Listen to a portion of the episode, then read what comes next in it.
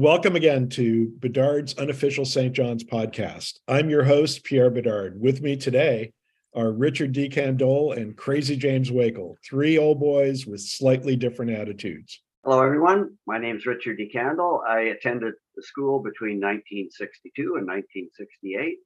Um, the school had been founded in 19, or not founded, but had become a full-time school in 62. So I was there from the beginning. Um, and in later in life, I became a journalist and worked for 30 plus years in weekly papers in Alberta and British Columbia. And uh, I've been doing freelance writing since then, on and off. Thank you. James? I'm uh, Crazy James Wakel. I went to the Alberta School from 1986 to 1989.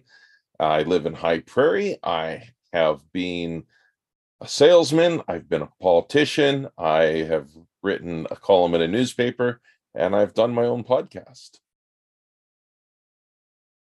So before we start, I really need to remind everyone that this podcast is made possible only by your purchase of Richard's book, Toughest School in North America, a fantastic memoir that's been racking up nothing but fives on Amazon, uh, where you can find the book exclusively worldwide, either on Kindle or printed. So today we're going to talk about something that impacted all of our lives uh, at St. John's, which is food. Uh, we're going to talk about the kinds and types and varieties of food we were served uh, while we were at the school, which I think should make for some interesting memories for all of us. So I'm going to kick it off and uh, ask Richard uh, to talk a little bit about what uh, the standard fare was when he went. Yes, Charlie Race was the cook when I went to St. John's, and he had been a Canadian Army chef well, I guess I should use that term loosely. Um, but he was used to uh, feeding the troops, so to speak. And as a result, I think what we we ate was very similar to what the boys in the Canadian Army ate uh, during World War II, uh, out in out went out on the uh, on the field. Um, it was it was pretty solid food, and there was mostly lots of it. I would say certain certain meals and certain times of the week you came away a little empty, but uh, I uh, enjoyed things that in, you could always look forward to a roast beef lunch with potatoes and corn uh, on the day of the snowshoe run. It, and it was a fabulous lunch that he would put together. I always remember that, and, and of course, really needed considering you were going to be out in the 30 below weather for six hours or whatever it was going to be his breakfasts were pretty uh, notorious as well. Um, we always had porridge pretty well every morning, I would say, but he'd cycle through Red River cereal, oatmeal, and this cornmeal, which, uh, from my point of view, was pretty disgusting. It was a well, it is cornmeal, I guess, and of course, uh, it's funny. In later in life, you enjoy all these things because you can do it right, but uh, nobody liked his cornmeal um, uh, porridge. And the problem was that if the bowl that was set out on each table and, and served to the six or eight boys sitting at that table wasn't empty and brought back, em- back empty to the kitchen, you didn't get the eggs that were coming up next and the toast. And uh, so you had to be pretty creative some days, uh, most of the time, and how to get rid of the the uh, the cornmeal porridge so you could get your eggs and and he was wise to a lot of that and the fact is a lot of it ended up back in the kitchen. Unfortunately that was not the end of it and he had a variety of means for recycling this particularly that porridge. And used to well it came back as um, johnny cake i guess which wasn't all bad uh, and that would be our dessert the next day at lunch and he would serve it with um, good old St. John's syrup, which was basically um, brown sugar in hot water uh, mixed up, and that was that was what they called syrup. And you'd get that on uh, on the uh, on the Johnny cake, and still it wouldn't necessarily all go, and it, it would usually make one final return, um, probably the following day when he would mix it. We'd have a Jello dessert uh, mixed with this uh, chopped up Johnny cake, and you you were pretty much forced to, to eat it, or you could eat around it. But it it I it was funny. I didn't uh, how he how creative he could be in in in bringing this and finishing it up. The other thing that I, I will finish on this because you guys can need to talk. But uh, the one thing that really amazed me was um, when we had a pancake breakfast. Often he'd overdo it, and there'd be a lot left um, uh, at the end of the meal, and then he'd put them out at recess, and people would come down and eat.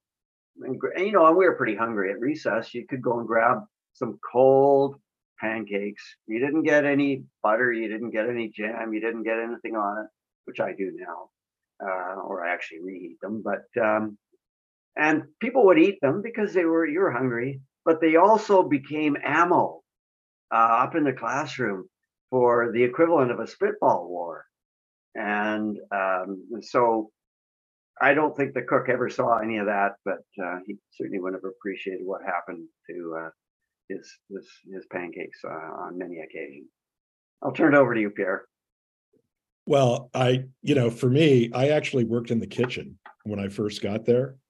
But uh, this is sort of disgusting. But I came up with all these infections. God knows where I got them from. And they booted me out of the kitchen as soon as I uh, saw that. I think it was uh, Mrs. Moog or Mrs. Hogue who uh, booted me. Uh, Charlie was gone by that time but I still have shots of me uh, in the new boy, you know, clanking out porridge into a bowl and uh, being on the serving line. To me, I loved breakfast. I always have. But the most disgusting thing about breakfast, and I'm going to, you know, apologies to everybody, but I need to say this for the record. Who the hell drinks milk in their tea? Okay. That's bad enough. But when you create tea, you put, you know, the way they'd make tea is they'd put milk, sugar, and boil it in this big vat, and then throw the tea bags in at full boil. So the tea bags would explode. I mean, there was, you know, so when you got your tea, it was essentially just a, a cup full of milky exploded tea bags uh, that, you know, essentially was ridiculous. And in my time, you could only drink coffee if you were a grade 12 or a master. Uh, anybody else, it was just verboten, uh, probably because they didn't want the expense of having to buy all that coffee. Uh, so I really loved sneaking a good cup of coffee uh, from the grade 12s when I could. And uh, that was certainly a good treat. Overall, the food, the most disgusting thing I've ever eaten, and I still think about it to this day, is fried bologna and cabbage. I mean, to me, that you know, when I, I, I anyway, I just having said it, I'm retching. And uh, you know, Alberta must have been a lot better, James.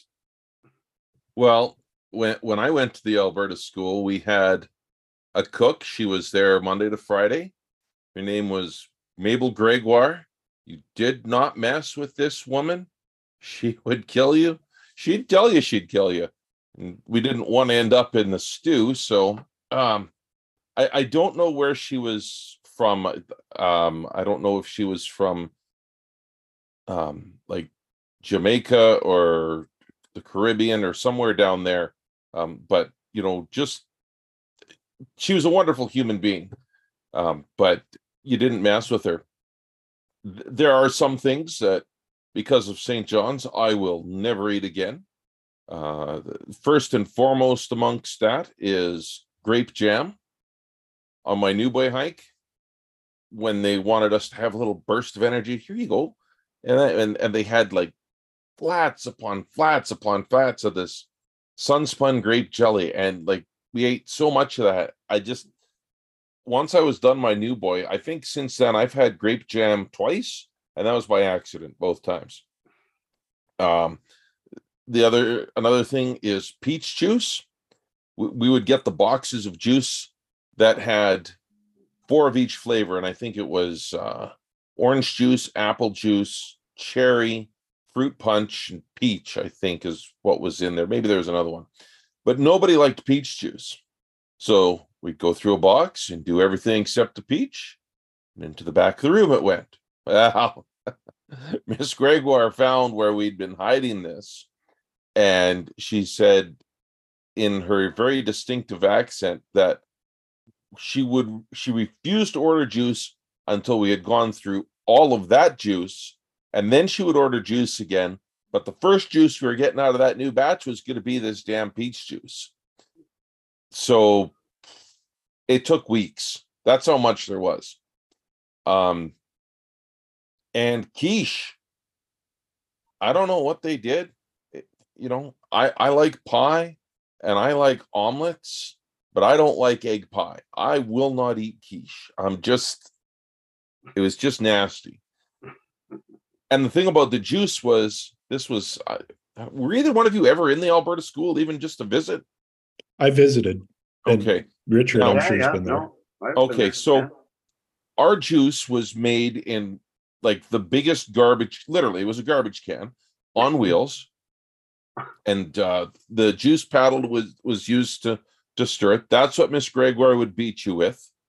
Um she had no qualms about that but uh i don't know how many gallons there was in there but you know we'd make this juice in there but coming from the kitchen into the dining room there was a bit of a slope you know the and where the tile came together there was a ridge and you had when you took the juice barrel down you had to be really careful with it. Well not every time but i think three or four times during my time at st john's somebody was coming out of there. It was really full. They're doing it by themselves. They're doing it a little bit too quick. Roll it gets to the edge down that little slope and then physics took over and the whole floor is covered in this nasty sticky juice. Like it would take days before they could mop the stickiness out of it. Um food generally not bad i guess. Uh miss gregoire was a, a great cook. Um cooking for a small army of boys. She uh she she did the best that- she could with what she had. And um she when i think about st john's she is one of the people that i think about I it's something you brought up about the juice. I mean, I remember when we when we were snowshoeing, uh, and I say this because I have type two diabetes. Uh, when we were snowshoeing, they'd hand us glucose pills, thinking that some, you know, for energy. You mentioned grape jelly, but you'd get these glucose pills that came in like uh, they look like Pez. You guys know Pez, the Yeah. candy dispenser Yeah, the same in fact you could probably put them in pez dispensers and you know they'd keep us you know hopped up on that. The other thing about juice i learned how to drink juice and watered down kool-aid at st john's something that i've done my whole life. And i have one disgusting story on that. We're at midpoint on the 50 miler uh the snowshoeing run. And i didn't eat i couldn't eat. So all i did i, I must have drunk I mean, it, it wasn't a gallon, but it had to be a gallon or it felt like a gallon of uh, Kool-Aid. So leaving, you know, the the the stop, right, the food stop, um, I just felt sick as hell. And I literally puked all this Kool-Aid into the snow. And it was like amazing. The colors. I mean, you know you you go into don't eat the yellow snow well shit don't eat the uh multicolored uh kool-aid snow either. Uh but you know what? After that i felt great. I should hope so. You know it's funny you mentioned the juice on that on on the snowshoe races. And this is again where i benefit from your suffering so thank you again gentlemen. Um when i was doing my snowshoe racing um they'd done away with with juice at the stops and they they went with just hot water. And mm-hmm. you know it was 30 below dehydrated and people have asked me before and it's come what's the best thing you've ever drank? It was a cup of hot water. Hmm. It was amazing. You know when you're cold and dehydrated that's that's what you need. And and it just like it, it it warmed me up. It tasted good and i felt so much better afterwards so Well, you lose heat. Uh, you know, it's like eating snow, right? Is the worst thing you can do because your Yeah. your body is uh, you know, losing heat trying to melt it. yeah Uh, did you ever take advantage of the meat room, uh, Richard, in terms of food? I'd have to say no. Um, not quite sure why. It, it I guess it was my last year uh, at the school. Well, last year and a half. But I know that you know. I mean, when you've got bacon products and ham products and and other cured products, it seemed like that there would be a, a temptation to help yourself or uh, sneak some out into your locker because it was it was pretty tasty product if I recall. Um, but it was never never served as on on the in the dining room. The cook would never serve ham, I don't think, from there or bacon. Actually, I don't ever remember having bacon at the school. Now that I think about it, um, so those products uh, were strictly for for sale only, I guess, on, on, an official point of view. Um, and I I'm I'm guessing that uh, some of the bush kitchens that boys had had going, where they'd uh, be cooking their um, their French fries out in the in the in a uh, I guess it was probably a canoe trip pot, eh, a bucket that they would get out of the pot the canoe trip room and and fill it with a little bit of oil and and that sort of thing, and they'd also have a frying pan and cook up some fried uh, bacon and Mm. and uh, and ham. But uh, did you? I do you recall? Oh yeah. I mean, if it was smoked, it was cooked. And I would like get some protein. I would take a, you know, thin slice of back bacon whenever I could, not all the time. Yeah. And of course, by the time I was doing it, we started making summer sausage and pepperoni, just like Trailer Park Boys. I think I mentioned that before. Uh, I still love pepperoni sticks. You know, they were like Slim Jims essentially. Um, it- all- but they would serve us. I mean, one of the best dishes was um, corn and sausage casserole. And they'd take all the old packages of sausage that somehow got, you know, kicked or half opened or, you know, thrown through the mud or whatever, you know, rinse them off and then uh, use them in dishes. We'd also get chickens because you know the way you, we did chickens was uh, if the chicken was unmarked, it became a capon. If it was, you know, not all chickens. I mean, people don't know this who haven't done meat processing, but not all chickens come back from the eviscerator looking the same. Uh, there's a lot. The reason you have chicken parts is because literally, right? It's all parts. So they'd slice up the chicken into quarters or halves. And on the stuff that didn't work, you know, would get thrown to the kitchen and, uh, you know, fed to us. And you know what? It was, I mean, the meat products were excellent. I got to say, I, you know, I really, I, I'll eat their sausage if I could, you know, I'd love to have a pound of that great, um, non kosher pork sausage that we used to carry around with us frozen. Yeah.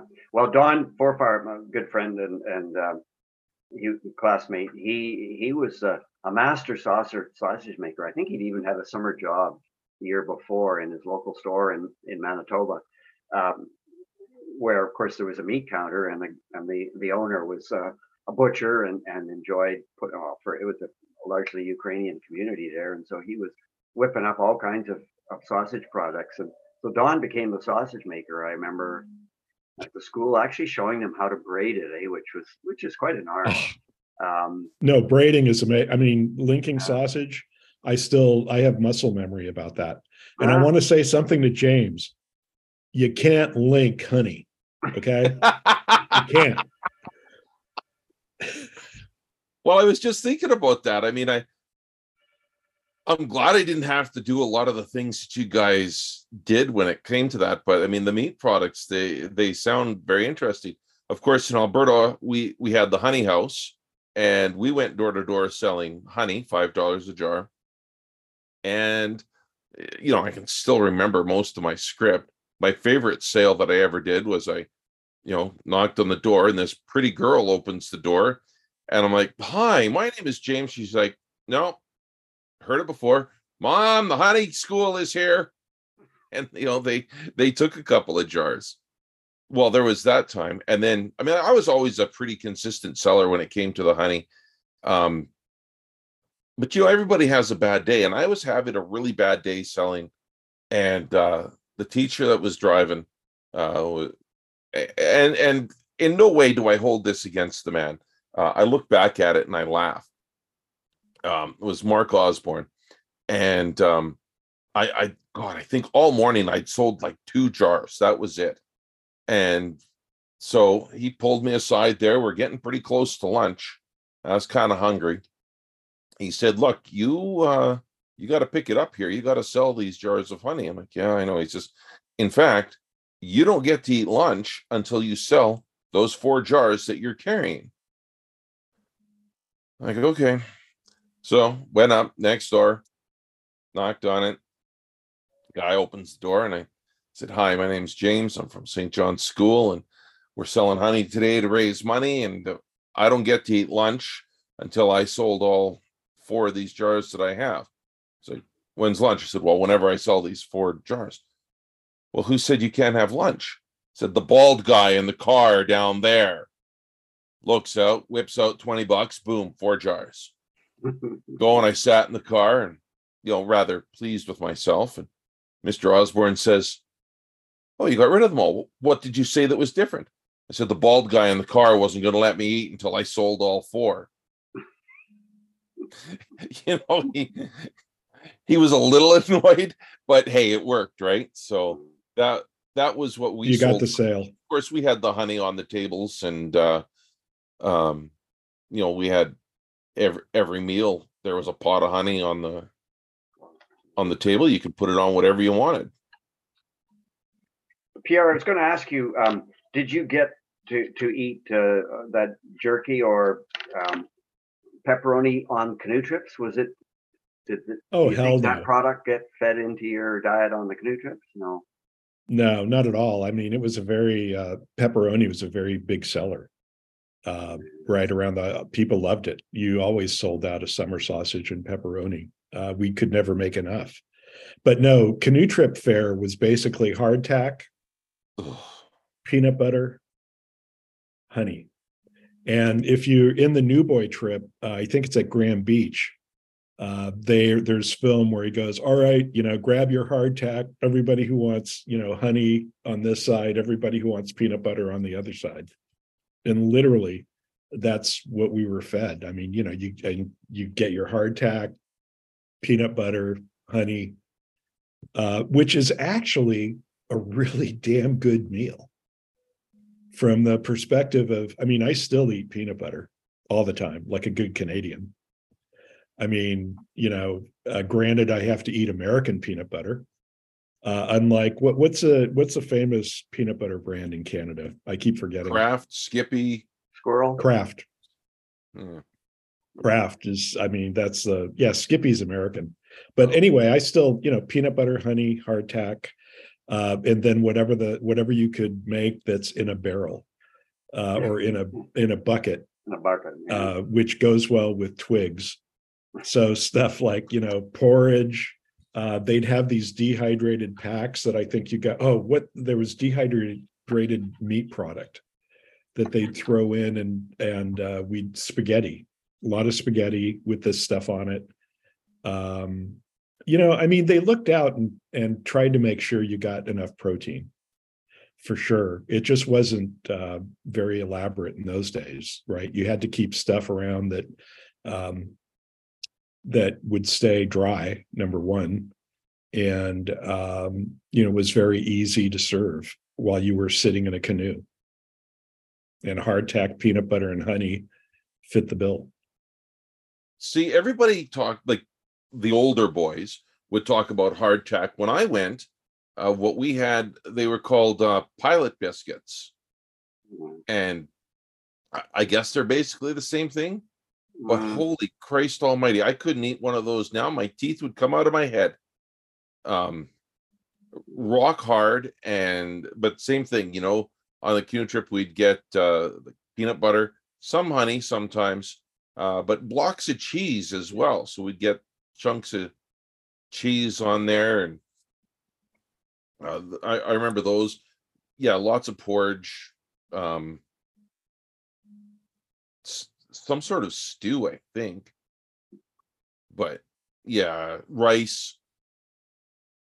Well, the thing you forget or you're, you're overlooking, or maybe you didn't get it served, uh, we would have to eat slices of prem or uh, spam, um, luncheon meat, and uh, this was the breakfast fare. It, would they would slice it up, and um, I think it sometimes got fried to give it a little bit more of a make it a little a little more tasty, but uh, it it was it was pretty much as disgusting, uh, the, the most disgusting thing that we ate.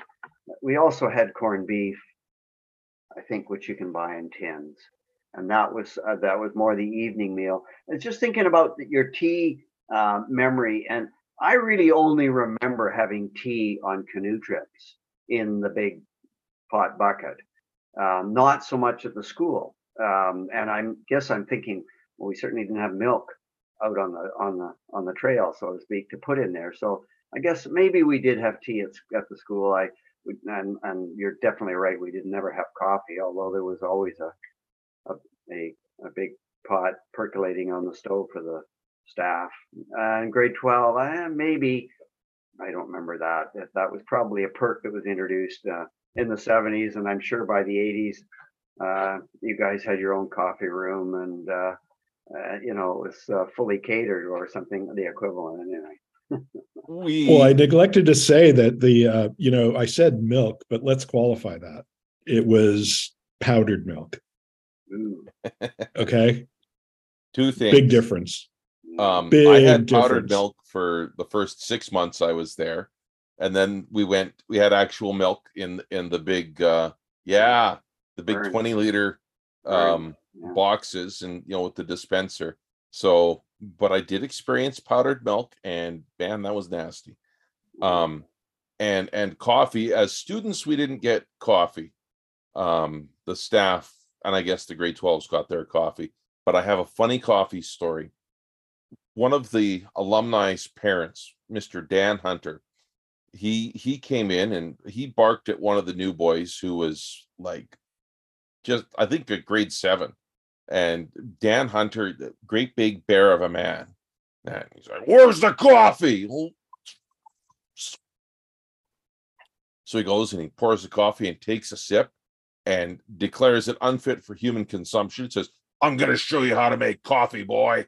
And you know, so it was one of those big cauldrons that you you see at you know like bingos and stuff like that, eh? And Dan Hunter proceeds to make this coffee and pours it into the cup when it's done, and the bottom melts out of the cup. Basically, it's that's that's coffee. Great. Well, then one of the other parents came up, and this was a smaller parent who you know, is used to perhaps decaf and pours a cup of this and takes a sip, and they nearly died, right? Like they're, oh my. So Keith McKay starts dumping some water into there, and Dan Hunter's like, McKay, what are you doing to that coffee? Dan, it's too strong. You're going to kill somebody with it. oh, he's he stomped off. It was uh that's the only coffee memory I have from St. John's because I don't drink this stuff. It's nasty. Do you guys, did you guys have to pick anything uh, for your food? Like they would farm us out uh, to a local um, potato farmer to do the harvest. And we, in return, we'd get like, you know, potatoes for the year. So we got a lot of potatoes. Um, Um, and that potato, I don't know if you guys have ever farmed potatoes or picked potatoes. Yeah. But it's hard work. Well, of Yes. course, everything was hard work, but well, yeah. the lower fritters. field was uh actually a potato field. It was our potato field, and Oh. uh, you know they had they had somebody who would come by and um, run through, and then we'd spend a day, like an entire day, picking potatoes, and and uh, and then they went. We had a, a bunker for them, and that's where they were stored. So, yeah, we we grew our own potatoes and picked them in the fall. Do you guys ever have corn fritters? That was popular for us. Uh, they'd make corn corn fritters or little uh, balls of uh, cornmeal or you know that are thrown in uh, the fryer, and then you eat them with uh, syrup. Those were good. Maybe. I mean, this Remember that. going back over 30 years. Yeah. here. Um, The, the thing I gotta say Well- about, about, uh, the, the chickens, the meat birds that, that we raised is that it, there was a twenty or thirty year gap, but I have been raising my own meat birds for at least thirty years now, and uh, it, it's, it's an amazing product, and, and you really appreciate how superior, well, first of all, you, you know what, where it's been raised and, and how it was, what it was, uh, what it was eating throughout its life, but it's, it's an amazingly superior product. And I think that's what we were raising in the school. It was pretty good and, and serving or selling to the households of, of Winnipeg, uh, for all those years. I assume right up until the farm program lasted right till the end of the Selkirk school. Um, I have no reason to believe it wouldn't, uh, even though in, in Alberta, you were never allowed to, to go door to door with meat products. That was my understanding, even if they were frozen. What the hell's wrong with Alberta? Why won't they let you go door to door with you know frozen meat products? I guess maybe in Alberta they had a chance of thawing. well, uh, different regulations. Uh, yeah, we, the only thing we ever did was, was the honey. This was discussed and, and it was, it was government regulation. And I, the, you know what, you're right, Pierre, it was, it was probably the, the fact that it could thaw out or, you know, there, because the last thing you want to do is start an E. coli outbreak. Details, Yeah, details, details, details. yeah. Well, you're making me hungry here, go- boys. Me too. I want. Uh, I'm gonna. I need corn fritters. I gotta find where the hell those are made now. I need a deep fryer or something. You know, get my calories on. I had a great breakfast memory. One of the one of the teachers there, uh, Colin Belton, uh, a short British man, great sense of humor, and you know introduced himself as you know day one. He goes, "I'm not an ogre yet." First time my mom saw him, she's like, "My God, that man is a hobbit." Um, but uh, you know, he he's one of my favorite teachers there as well, and going through the um breakfast line. It was a weekend. And so you had your, you know, he he said, How do you want your egg? Do you want it scrambled, fried, or smashed?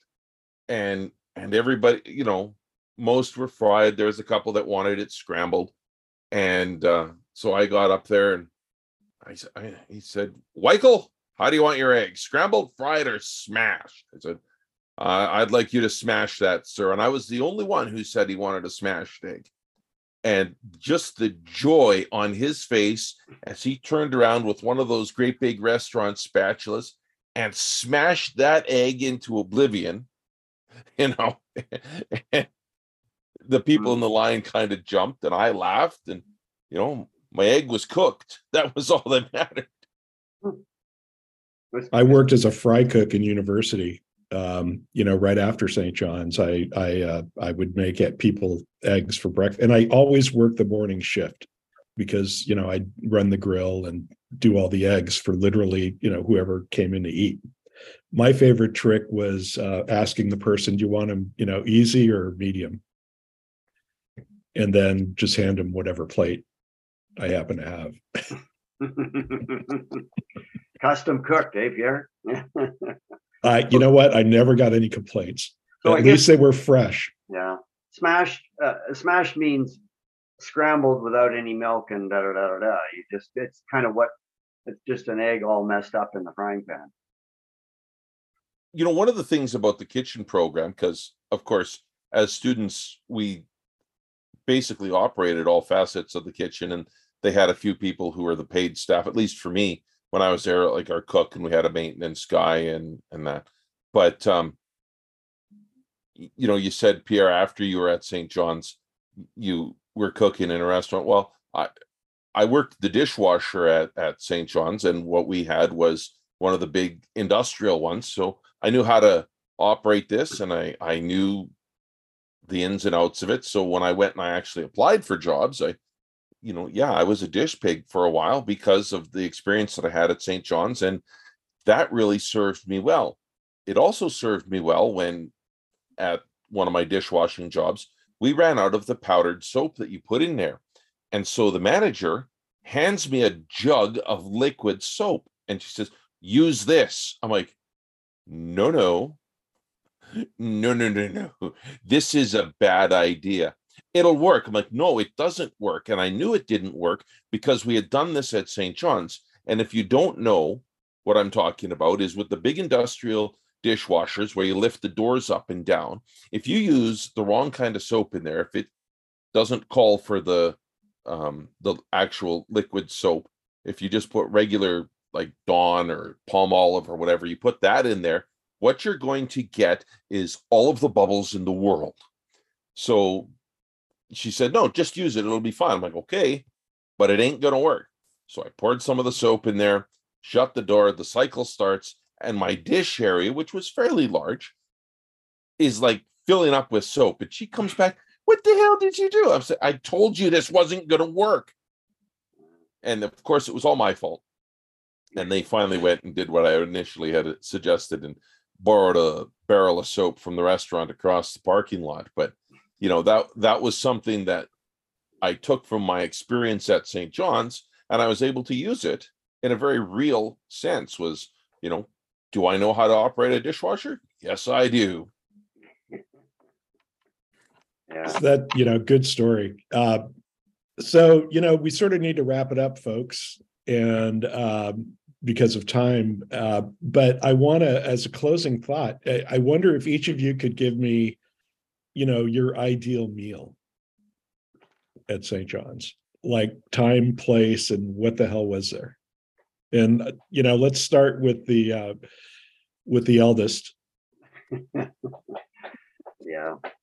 Um, you know, it's funny how it comes back to the the snowshoe day, uh, Wednesday afternoon, and then Wednesday evening, and of course, you know, I I I'd earlier referred referenced the the roast beef dinner, which was was fabulous. Um, but when you got back to the school, the cook had really laid it on. I mean, he knew we were going to be starving. And um, I think it was almost always a pot of chili uh, waiting for us, um, which w- was really popular. But then he would he would make dinner rolls and or or some you know I, I know he always went over overboard that way and then I don't think he ever made his his, his signature piece was was cinnamon buns, and they were absolutely out of this world. But I don't think he did it for that. But he would do other things like uh, apple turnovers, and um, I'm not sure other pastries. I don't think it would ever be pie, but it would always be these individual serving things that you could pick up in your hand and, and eat. Um, and I guess probably hot chocolate, something like that we didn't have tea or coffee, but it it was a, it was just a, a fabulous um, kind of homey kind of feeling meal that really filled you up and and uh, and always tasted good. And I I would say that because it was he always did, something extra, and there was always lots of it. That that would remain one of the best meals of of the year, really. Uh, well, through the through the season, anyway. Yeah. Well, I'm going to piggyback on what you said because I agree. Except when I, you know, coming off a snowshoe run, uh, you're hungry as hell, and uh, I was also, you know, one always, except for the races, one of the last people to walk back into the building.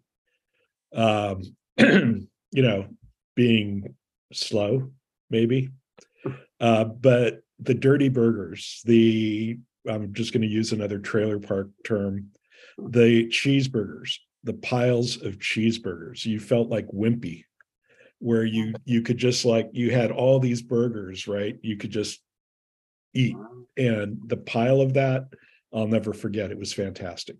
Hmm. I mean, there's no feeling like you know stuffing yourself after 25 miles and 40 below weather. I, Pierre, I have to say, I don't think I was ever served a hamburger uh, at any time during my six years at the school. It must have been something that came along, evolved as a an easy fix and an easy meal to make, and and and a good one.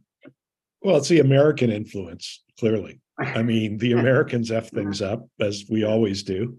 And, you know, as we came in, uh, you're lucky that we didn't start serving poutine, I guess. Of course, when you, when I left Canada and when you were going, poutine didn't exist, but that's another You digress. podcast. We digress. And Crazy James, how about you to close this out? What's your, you know, what do you remember? What's your best meal? You know it, it's it's hard to remember specific individual meals but like you guys i remember the night before our snowshoe race we had a great big steak dinner. Ooh, yeah and uh, like i said i went there after you guys. I'm the beneficiary of all of your suffering. Um never had steak. So like we we'd get a steak and i'm pretty sure there must have been potatoes and vegetables and stuff with that i was quite lucky because my mom had come to well she was going to take me home after the race the next day and mom didn't eat lots so i got half of her steak too uh Wow.